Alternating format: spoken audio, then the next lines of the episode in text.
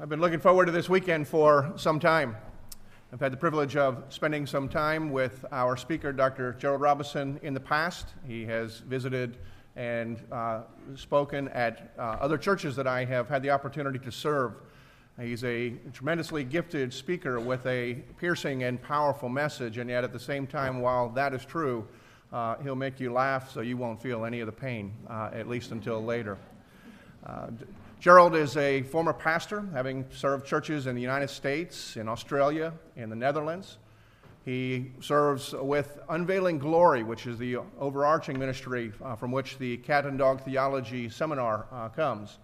And he is one of the top teachers and has been for uh, over 30 years now with Walk Thru the Bible Ministries. As I said, I've been excited about having him come and sharing his message, and in a few moments, you'll understand why. It'll be a little different than what we normally do, so those of you who are uptight about it, you'll get over it. those of you who are looking for it, sorry. Uh, this, is, this is it. This is today, is how we'll be presented. But uh, nevertheless, the message that he proclaims is one that resonates with what we also want to proclaim that God would receive praise and glory. Let me pray for us and for Gerald, and then I'll turn it over to him. Our Father, we do come at this time to commend, uh, commit ourselves to learning and considering you. We sing your praises, but we can do that without really thinking of you. But this time that we commit ourselves to considering what your word has revealed, uh, Lord, we do that now for our betterment and, and for your glory. But we do pray to you, for we can labor with all of our efforts and it would uh, do us no good, except that your grace, by your Spirit, opens our minds and our hearts to receive what is true about you and even what's true of us. I pray for this congregation that we would open ourselves and yield ourselves to what your Spirit would speak through Gerald. And I pray that your Spirit would be poured out upon him, that he may speak not only the words that he knows and the message that he has delivered, but that he would speak your truth through your power. We pray in the name of Christ, who is the Word incarnate, whom we long to see that as we consider your word, Lord, we may see your glory. Amen. Thank you. Now, Pastor Dennis has had me at three different, this is the third different church I've been to with you. And I, am so grateful that he invites me to come, but I don't know if he invites, if he takes me with him when he goes somewhere, or if I'm the reason he has to leave and go someplace else. I, I don't know. Time will tell, perhaps. Um, we're going to talk today about cat and dog theology. Now, I know this is your missions conference. You're not going to hear the word mission very often at all. You probably count it on one hand this morning, but it's because we're laying a foundation. Tonight, if you will come back, I hope to show you missions in a way you have never seen it before. In fact, I'm going to show you what we call the missing half of your Bible. We're going to go back to Bible stories you grew up with. Stories like David and Goliath, uh, Daniel in the lion's den, very, very familiar stories, but we're going to show you the half of the story you were probably never told. And I really, really encourage you to come back. If you're doubtful, if you don't do missions, if you don't like missions, just give me 15 minutes. If you don't see something new, different, creative, and God calling you to something, in those 15 minutes, I'll open the door for you and you can go home. Okay? But tonight's going to be really important. We're going to start off, though, this morning with this stuff called cat and dog theology. Now, our ministry is really called Unveiling Glory, and the idea behind that name is that God's glory is around us everywhere, all the time. It's in everything. It's just that, well, we don't pay a whole lot of attention. For instance, the Bible says the heavens declare the Good. Now, some of you are answering, some of you are hesitating. Let me include you in. The better you answer, the more energetically you do it, the more excited I become. The more excited I become, the faster I talk. The faster I talk, the better the odds are you're going to get out on time. Okay? Understood? All right. Now, so God's glory is, is where the Bible says the heavens declare the, the glory of God. Which means you ought to be able to walk out, see the moon hanging up on nothing at nighttime and think, wow, that's pretty cool. Great work, God. But the truth is, we'll see the moon, we don't think about God. We can see the sun 93 million miles away, we don't get excited about God. We can see an elephant at the zoo or a zebra somewhere, we don't get excited about God. We see cool stuff, we just don't get our attention turned toward God. It's as though Satan has put a veil over it, so we see the stuff, but not God. Our job is to unveil it so that you do begin to see and get excited once again about God. But let me tell you what I've learned about Americans. The reason we're in the predicament that we are, we have a cultural attitude. Well, I call it the American cultural attitude or our goal in life. And it goes something like this. If you were to put our life on a timeline, you know we're born in time and somewhere out there we're going to die. And the objective of almost every American I know is to get from birth to death in the safest, softest, easiest, and most comfortable fashion possible. Is that true or false? Pretty true. Okay. Now I, I, see my I see one head bobbing up and down a lot. That's my daughter. She's right here. My daughter. She's very enthusiastic listener. My wife is right here. My grandson to her side. My granddaughter. My daughter and her son-in-law Tim. So I hope you'll make them feel welcome a little bit later. Now here's the American attitude. That's it, isn't it? Safe, soft, easy, and comfortable. That's the way we want life to be. Yes? No? Maybe? Yes. All right. Good. I'll keep going. All right. Every now and then, though, there's a trial, there's an adversity, a tragedy, a crisis. Something happens that's not pleasant. So, as an American, as an American Christian, we ask God to give us that good stuff and take away the bad stuff. True or false? True or false? Now, would you describe a life lived like that as one that's lived for themselves or a life that's lived for God? Themselves. yeah.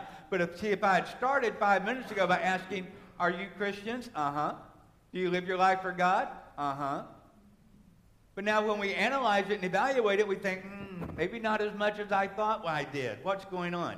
Well, we call this cat theology. If you've never heard of it before, that's because we made it up. Okay? Now, it doesn't mean it's not real, it just means I need to explain it, and that's what I'm going to do over the next little while. What I've learned is there's a cancer creeping into the American church. It's a cancer that will actually kill the church and the life of the church if we don't as Barney Fife says, nip it in the bud. Right? Now, I know about cancer. Let me tell you, my wife and I have had to deal with it. I, a year and five months ago, I was told I had tongue cancer. Tongue cancer. You hear about lots of cancers, you don't hear about that one. There's no billboard. There's nobody out taking up money collect for tongue cancer. You know, there's not even a little colored ribbon for it. There's nothing. Uh, Uh, but see, it's, it's pretty serious when you make your living talking. And so they, they, the doctor said, I uh, said, you're just going to take it out, right? He says, we're going to have to remove much of the left side of your tongue. What? Yeah, let, it's got to come out. I can talk, can I? We'll see. Now, when I came out of surgery, they said we were able to graft in to your tongue some tongue material to help with the healing process. What is tongue material? material from a tongue. Where do you get material from a tongue? Cadaver. Dead guy? Yeah, he said he wasn't using it anymore. now, they didn't tell me if it was a man or a woman. I just noticed I talk a lot more. they won't invite me back. and I don't know if, it, if whoever it was, man or woman, I don't know if they were Christian or not. So if I say anything offensive, it's the other guy talking. right? Now, the problem was they had to cut it out, or it would have killed me. I would not be here today. My wife would be a widow at this point. Okay? Now, unless we cut out this cancer, we're going to call cat theology from the church, it can kill the life of what the church is all about. I'm going to start today by asking you a very simple question, very simple question about this book, the book we call the Bible. Real simple question. Who is the main character of this book? Quick, you're going to say? God. Everybody usually does, and that's a real good guess. Maybe it is all about God, but there's another possibility. Maybe the book is all about us, people, humanity. You're thinking, no, I don't think so. I think it's the God answer. I know you think that. I know you think you believe that. But just because you think you believe it doesn't mean you really do. Your belief is determined by your actions, not by your words or what you've been taught to say. See, if there's a new movie coming out starring uh, Johnny Depp, might be my wife or my daughter, they'll perk up and say, oh, oh, we need to go to the movies. Why? Well, they're going to see who? Johnny Depp. All right. And when the movie starts and the curtain parts, you know, and the film begins to roll, And if there's any swashbuckling and swinging from one pirate ship to another, they're looking for who? Johnny Depp, yeah. Because he's the star of the movie. Now watch. If God's the star, if he's the main character of this book, then as I read the stories and turn the pages, who should I be looking for? God. I ought to be asking questions like, where's God in this? What does God get out of this? How does God benefit from this? What does God get? But that's not the way I was trained to read and teach or study my Bible. I was trained to read and teach and preach and to study for personal application. Oh, yeah, you know what that is, right? That's when you get to the end of the lesson, you think, now we have to ask the question, what does this mean to me? What am I going to get out of this?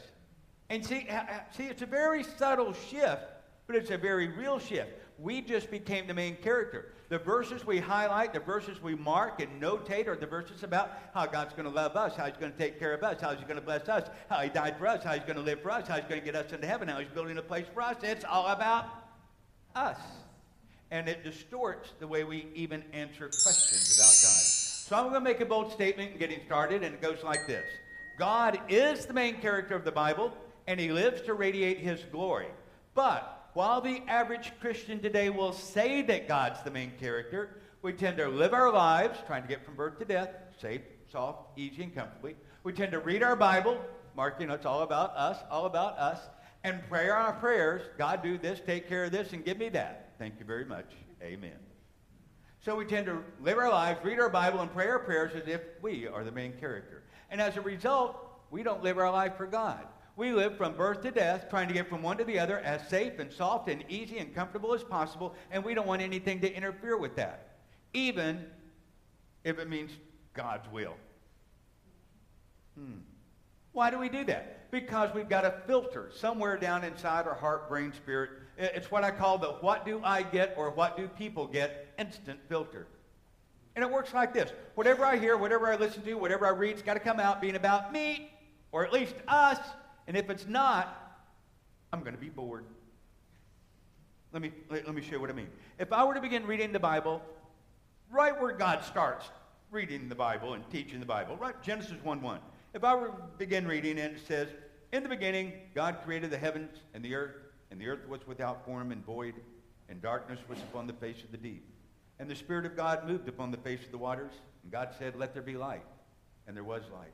And God saw the light that it was good, and God divided the light from the darkness. The light he called day, and the darkness he called night, and the evening and the morning were the first day.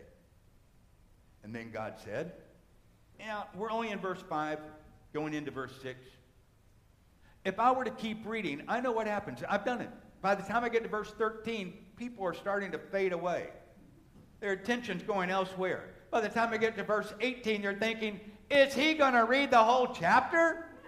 Why? This is so, and the next word usually starts with a B. This is so. You could have said beautiful. could have. Nobody does. We always say what? Boring. Now that raises the question why is the very first thing God says to us boring? Answer because it's not about us. We don't even show up until the last five verses of that chapter.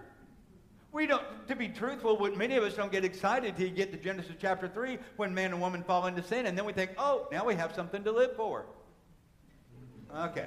Let me give you two examples how this begins to affect our, our, our theology and the way we live for God. If somebody were to come into the room and say, why did Jesus Christ come to the earth? The usual answer we give is what? Came to die on the cross and save us from our sins. All right. Now, is that a people centered answer or a God centered? The way to find out is determine who gets something. Do we get anything out of Jesus dying on the cross and saving us from our sin? Yeah. Well, we get a lot of stuff. We've been forgiven of our sin. We've been adopted into God's family. We've been justified. We're being sanctified. We're going to be glorified. We're going to get to walk streets of gold in heaven. We've been given the gift of the Holy Spirit. He gives us spiritual gifts. Wow. We get a lot of stuff. And isn't that the way we sometimes share Jesus with somebody who's not a believer? Look, if you become a Christian, look at all the neat stuff you're going to get. And in a sense, we try to bribe them into the kingdom. If I can show you enough cool, neat, good stuff, will you sign up and be a Christian? Well, if God's the main character, God ought to get something. That's right. Well, what does God get out of Jesus' death? Oh, we, we have an answer for that. You ready? It goes to our filter and we say, He gets us. wow, what a prize. You ever get to the bottom of the Cracker Jacks, get the prize, and you're disappointed? I wonder if God looks at me sometimes and says, Oh, it's you. well, yeah, he does get us, but does he get something more? Yes. What does he get? He gets glory, honor, praise, worship, obedience. God gets to bring all of creation into its complete purpose. It's just that we don't, we don't tend to talk about that. Why? Not about us. So we're not too interested. Let me give you another quick example. What if somebody said, What is your church's primary reason for doing evangelism and missions? We'd say, Oh, oh, I know, I know. We don't want people to suffer. We don't want people to go to hell or be cast away from God. Okay, that's a good reason. Um, but is that a people centered reason or a God centered reason? To save people so people don't suffer, so people. People. People reason. Well, David had a different attitude. David said, What gain is there in my destruction? What good is it if to live my life and then die, go into the grave? Who's going to be around to praise you, God? Will the dust praise you? Will it proclaim your faithfulness?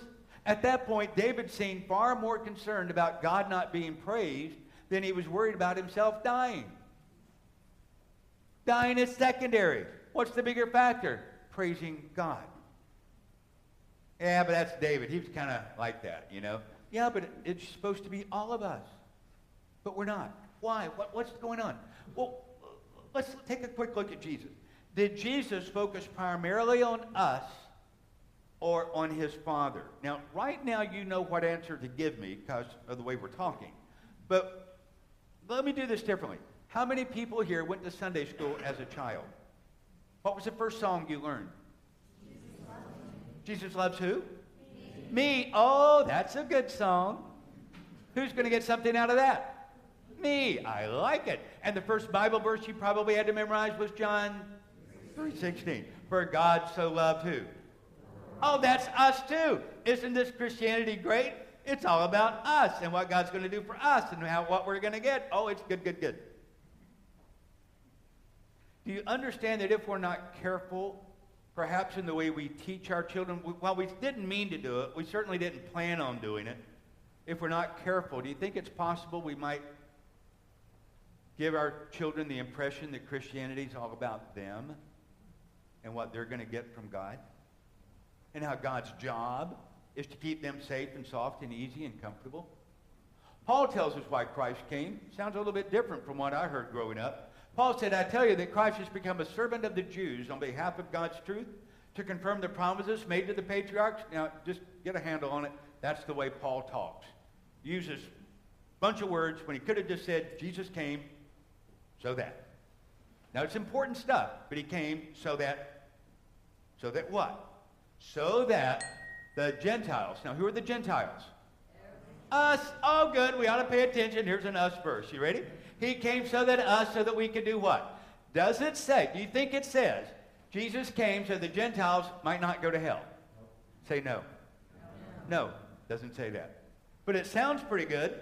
That's the gospel the way I heard it all my life.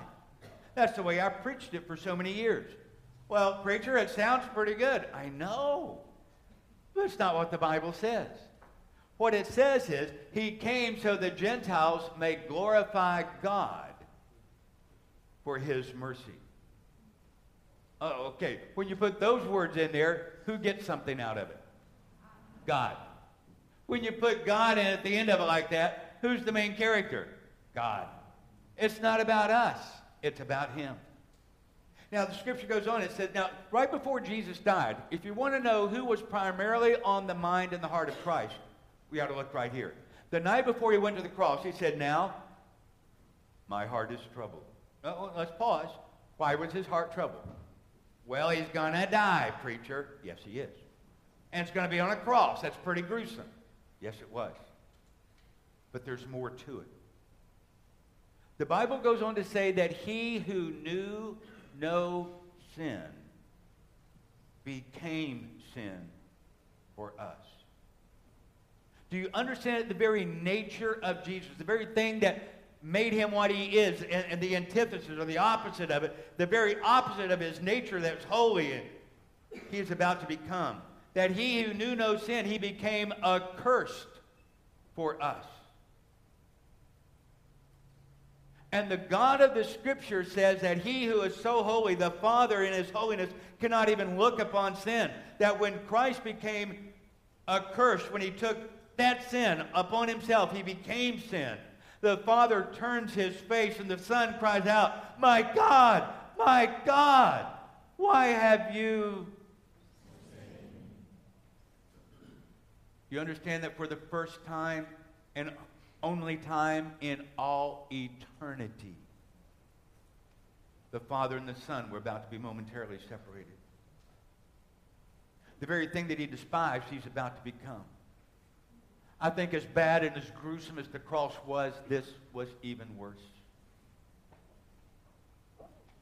He says, What am I going to say, Father? Am I going to say, Don't make me do it, Father? To save me from this hour? No, don't make me do it. He says, No. It was for this very reason. Jesus understands. This is why I'm here. This is why I came. I'm going to the cross. The Father will turn his back. This is why I'm doing it. Then he goes on. Father, I'll do it if you do this one thing for me. It's like he asked a favor. Father, I'll take all that if you do this. Father, now did he say, Father, save these kind, wonderful, worthy people from hell. They don't deserve it. Do you remember reading that in the Bible? Say no. No, it's not there. Because he didn't say that. Well, then what did he say? I'm glad you asked. What he said was, Father, I'll do this.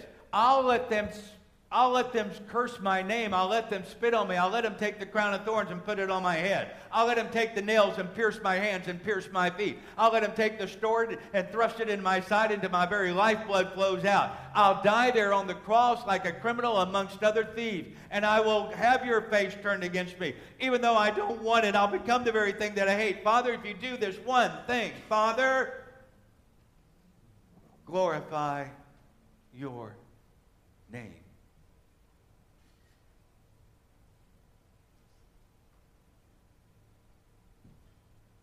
Who seems to be primarily on the heart of Christ as he faces the most agonizing moment of eternity?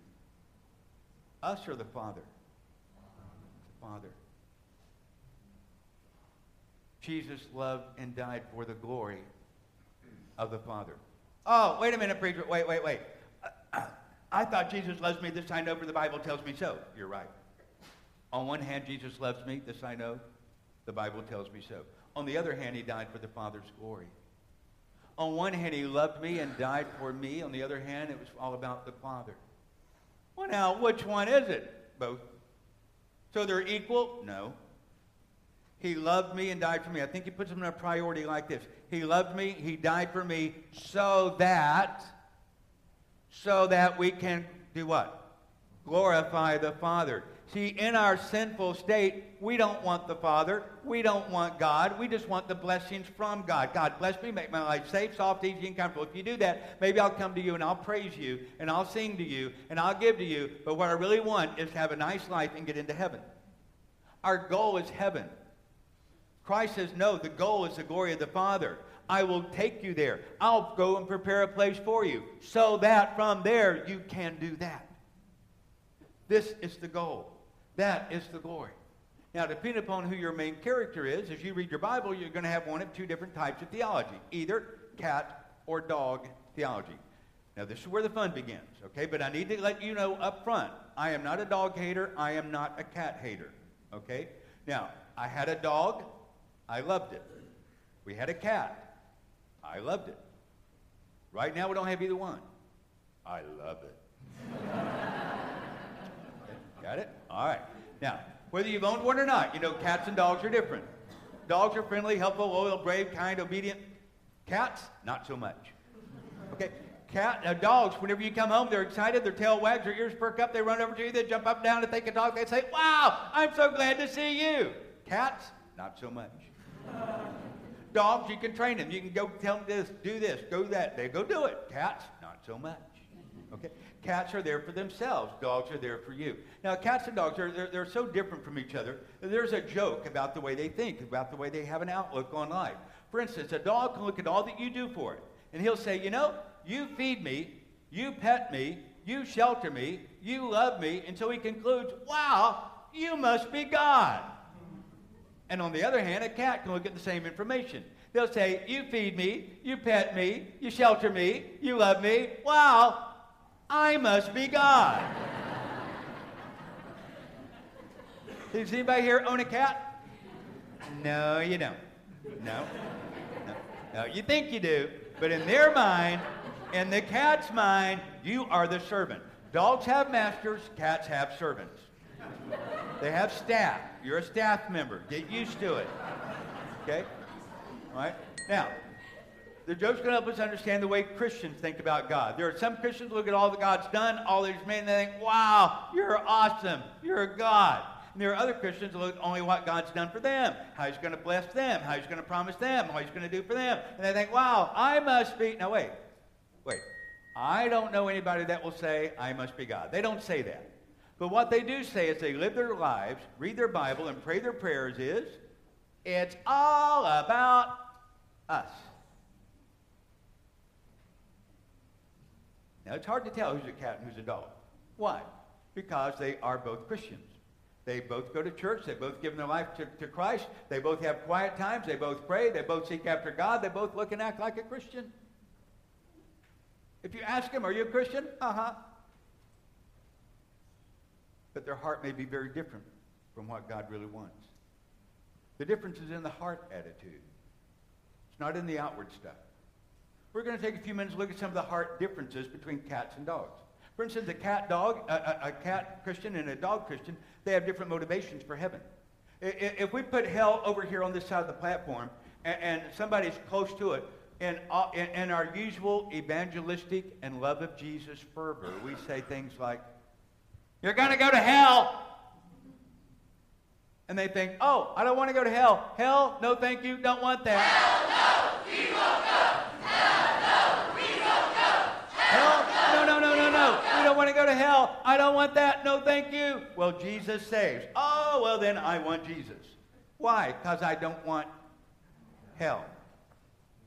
Did they just become a Christian? Yes.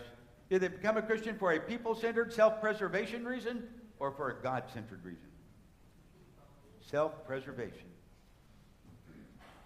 Dogs are very different. Dogs look at God in his majesty and glory and full of truth and beauty and awe and they, wow, I want to be with him. And there's a difference between not wanting hell and wanting God. Very, very different. In fact, the Bible goes on to put it in the form of a parable. Jesus said, The kingdom of heaven is like this it's like a treasure hidden in a field. When a man found it, he hid it again, and then in his joy went and sold all that he had and bought the field. Why would anybody sell everything they worked for, saved for, strive for, and maybe even prayed for? Only one reason I can think of. They're going to get something that's worth more than what they've already got. Make sense? Here's the problem. We've told people that the treasure is the blessings from God. That is not true. The treasure is God himself. Let me tell you the difference in a cat and a dog. You can kick a dog, and he'll yelp and run away, but he'll come back and he'll lay at your feet and be glad to be with you. He's there for you. A cat, will they come when they want something? Will they meow to you when they want to be fed? Do they sit in your lap when they want to be stroked? It's all about what you're going to do for them, and that's the only time they come around. And there are so many Christians who think God's job is to make sure we have a life that's safe and soft and easy and comfortable. And when it's not, we're going to gripe, we're going to complain, we're going to accuse. God, I don't even think you're there. God, you're not doing your God job very well. God, I had stinky stuff happen in my life, and you let it happen. God's job is not to make our life safe, soft, easy, and comfortable. He created us for his glory. And he loves us, and he hurts every time we do. And every time we go through stinky stuff, he's there to make sure it's not stinkier. And he sees us on the other side. Do you know any, let me ask you, do you know any joyless Christians? Now don't stand up and point at anybody, but uh, Uncle Bob over here, yeah. I can see Uncle Bob. He sings that song. I've got that joy, joy, joy, joy. Where? It's so far down we can't find it in Uncle Bob. Yeah. Well, how can you be a Christian and not have joy? Is it possible? Absolutely. But we don't understand that very well. See, when I became, I was a very young child when I became a Christian, and, and people would say, "You're a Christian." I said, "Uh huh." And they said, "You're you're going to go to heaven." Uh huh. You're not going to go to hell. Uh uh Then you have joy, don't you? Okay. Now, admittedly, I felt good. You feel good about avoiding hell. You feel good about going to heaven. And feeling good, that ranks pretty high on my scale. But joy, I think that's up here. And I always knew there was something more that I didn't have that the Bible kept talking about. And people kept talking about it, and they said I had it, but I knew I didn't. And you can't tell them, no, I don't have that. You're, you're a Christian? Uh huh. You're not going to go to hell? Uh uh You are going to go to heaven? Uh huh. Then you have joy? Nope. What do you mean, no? Let's go over that list again. You got joy? No. How can you be a Christian and not have joy? If you don't have the treasure, you're not going to have joy. You can avoid hell all you want. That does not give you joy. Well, then what does it give you? Relief. Really? Let me explain. A guy had me in his car. We're ripping down the highway about 75 miles an hour. Somebody in the middle lane wanted to be in our lane. They started coming over. We must have been in their blind spot because they kept coming. After I saw them, uh, they weren't in my blind spot. I'm pulling on the car door trying to get the car smaller so they could get in. No, and the car kept going. They were getting closer and closer. I look over at the driver. The, concrete walls whizzing by his side of the car at 70 miles an hour. And I, I, what are we going to do? He pulled into that thin emergency lane let off the gas pedal. Our car slowed down. The other car sped up, went on by. We pulled back into traffic. He gave it the gas, and off we went. And I went, Whew. when I went, Whew. is that relief or joy? It's relief. I was just saved from something very, very bad. And the proper response is relief. It's not joy. Yeah, but we're talking about hell. I know. That's pretty bad. That's real bad. What do you get? Real relief. Well, how do you get real joy? It's not found by avoiding something bad. Well, then how do you get it? 41 years ago, I proposed marriage to that lady right there. After much convincing, she finally said yes. I slipped a diamond ring onto her hand. It glimmered, it shimmered, it sparkled, it blinged. And she had great relief or joy, and you better get this right because she's sitting here. Which one was it? Great joy. Why? Because she received a treasure. I thought it was me. It was a rock.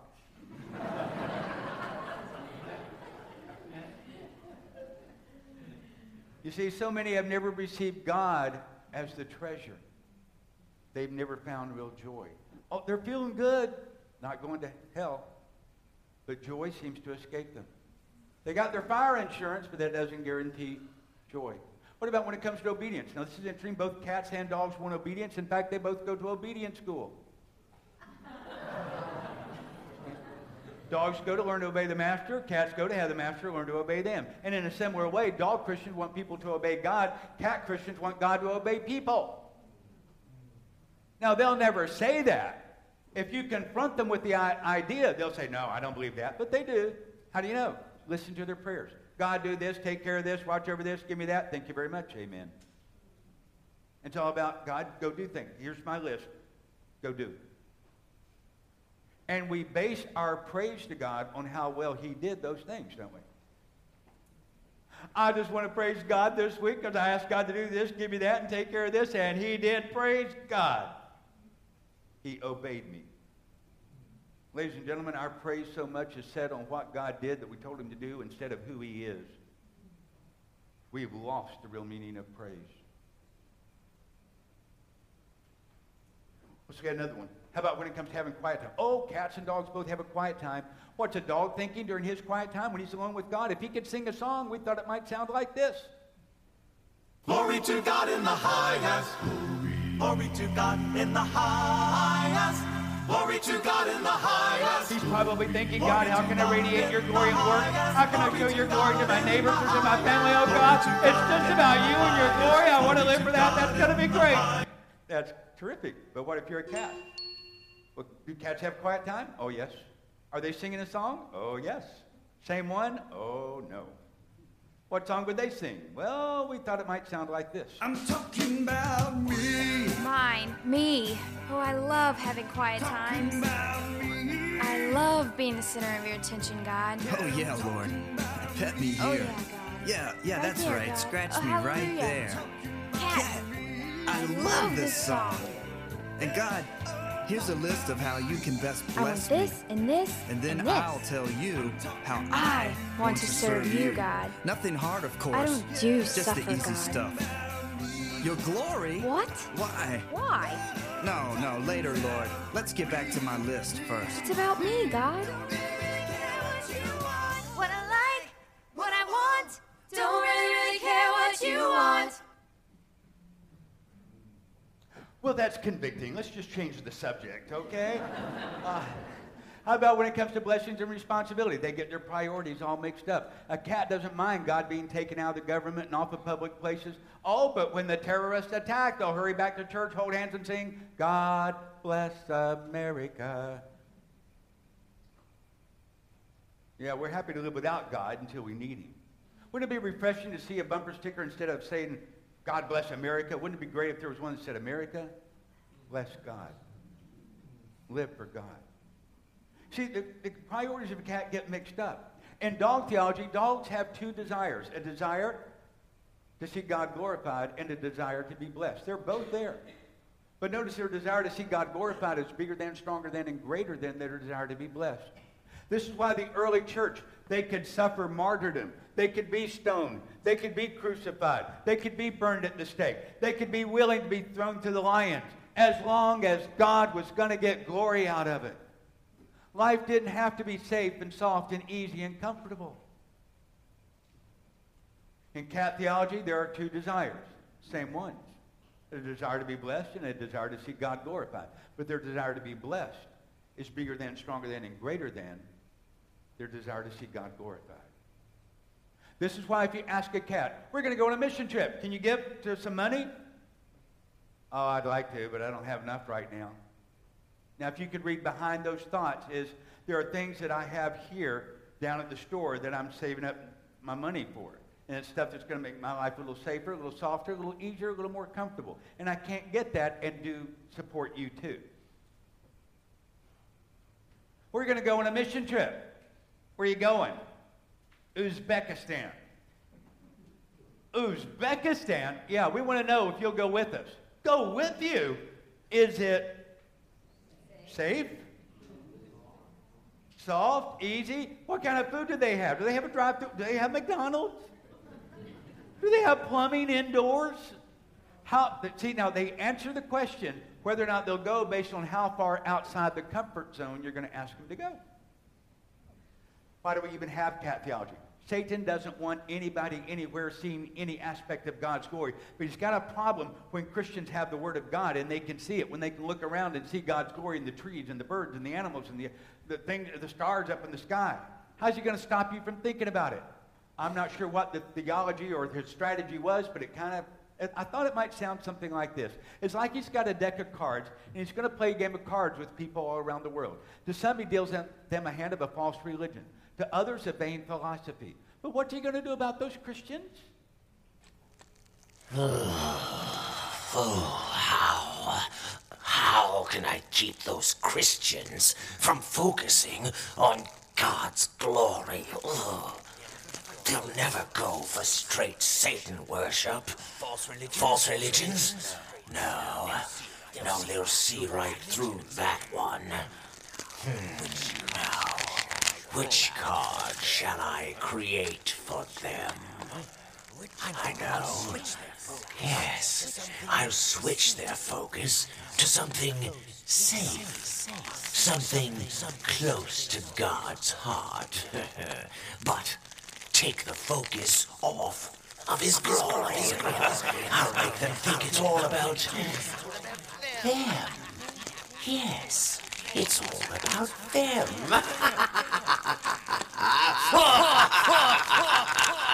them, yes.